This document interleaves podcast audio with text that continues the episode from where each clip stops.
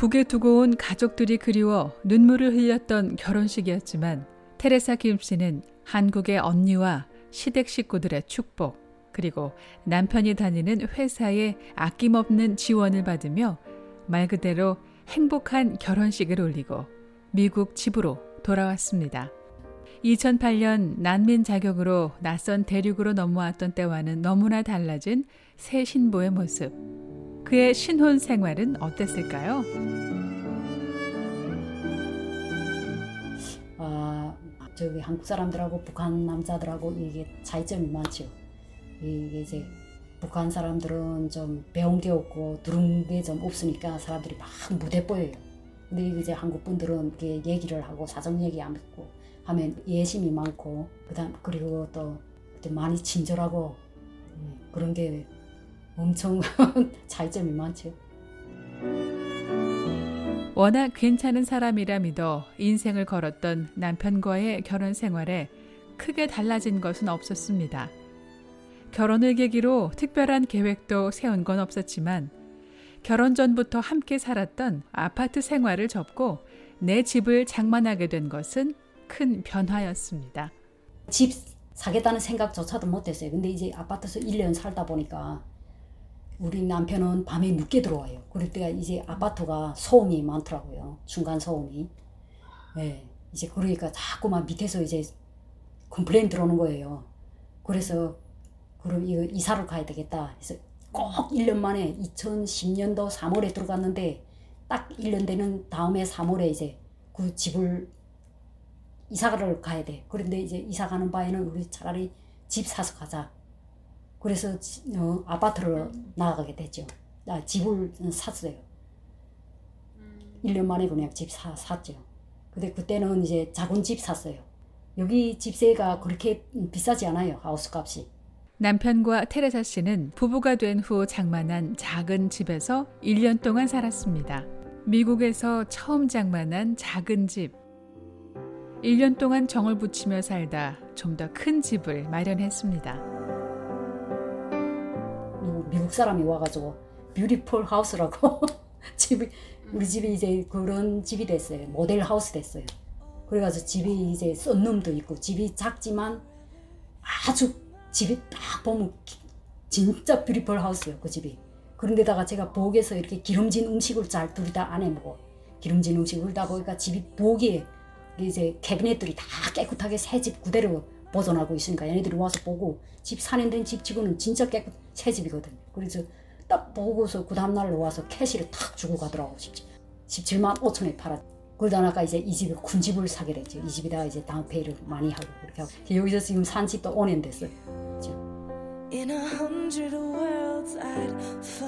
새로운 경력을 쌓게 된 것도 변화였는데요.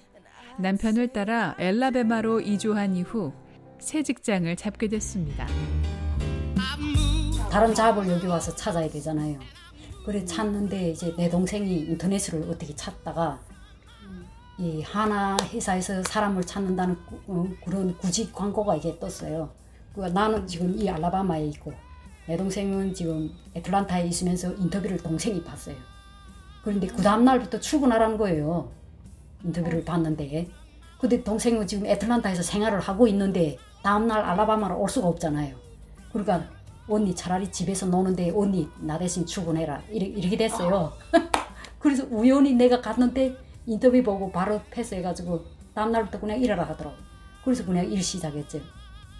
그날 한 다섯 명 왔는데 여자는 내 한 명, 남자 네 명 했는데 다 붙었죠 그냥. 아니 이게 어떻게 이렇게 일이 척척척 잘 풀리세요?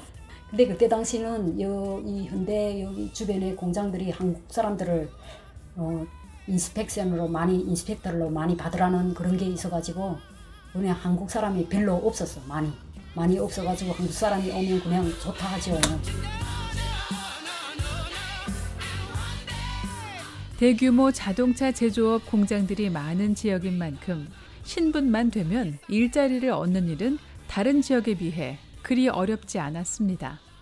시간당 12불인데 이제 그때 오버타임을 너무 많이 해가지고 처음에 들어가자마자 그러니까 이게 지금 한국 사람들이 손길이 많이 필요해. 미국 애들이 일이 이래 손 부분이 많이 여물지 못했잖아요. 한국 사람들이 손재간이 많잖아요. 그러니까 오버타임을 너무 많이 해가지고 시간당은 12불인데 돈은 옥수로 많이 벌었어요.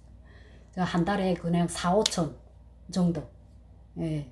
네. 오버타임을 하면 몇 시간 정도 더 많이 하세요? 엄청 많이 했어요. 그래서 평균 12시간은 평균이고 그냥 17시간 어떤 날은 막 날밤 새고 한 날도 있고 24시간 일할 때도 있고 그랬어요.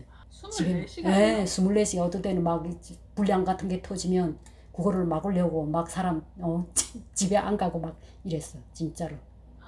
당시 새로 시작했던 회사 여건상 모든 인력이 24시간 매달려야 했는데 하지만 일한 만큼 벌이도 쏠쏠했습니다. 그러나 남편 역시 같은 업종에서 기술자로 일하고 있었던 만큼 사실 신혼다운 신혼 생활은 기대할 수 없었습니다. 그때는 그 신혼 생활이지만 신혼 생활 거의 못 하다시피 했어요. 진짜. 새벽 5시에 나갔다가 저녁 어느 3시에 들어오니까 남편분이 불, 불평 안 하시던가요? 불평 안 하더라고요. 그 새벽 5시에 어쩔 수 없이 남편도 같이 나갔어요. 내가 차로 하나니까 못쓰다 주고 내가 내 회사로 가야 되니까. 회사가 안정적으로 자리 잡을 때까지 수년간 그런 업무 일정은 이어졌습니다.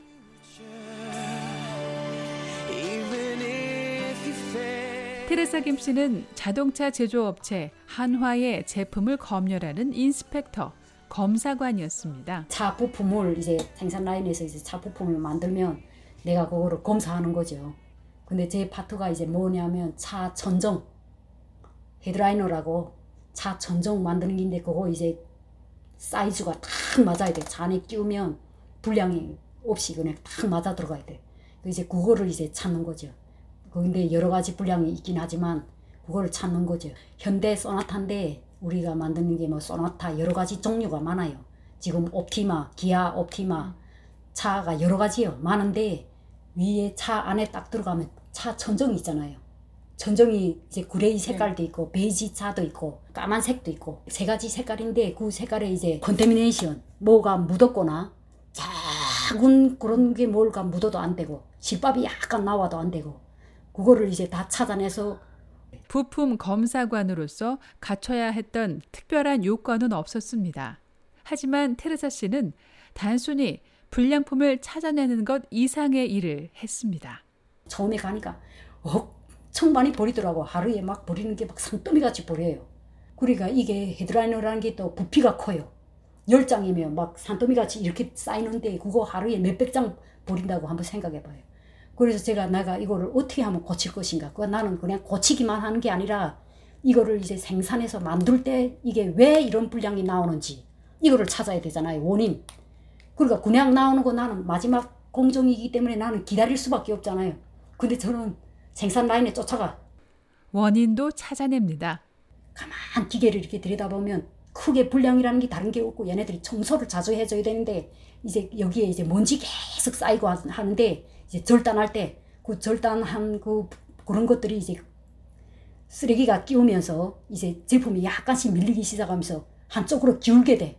그렇게 하면 이제 홀 사이즈가 삐뚤어지거나 무슨 사이즈가 짧아지거나 길어지거나 막 이쪽으로 변경되고 이래요.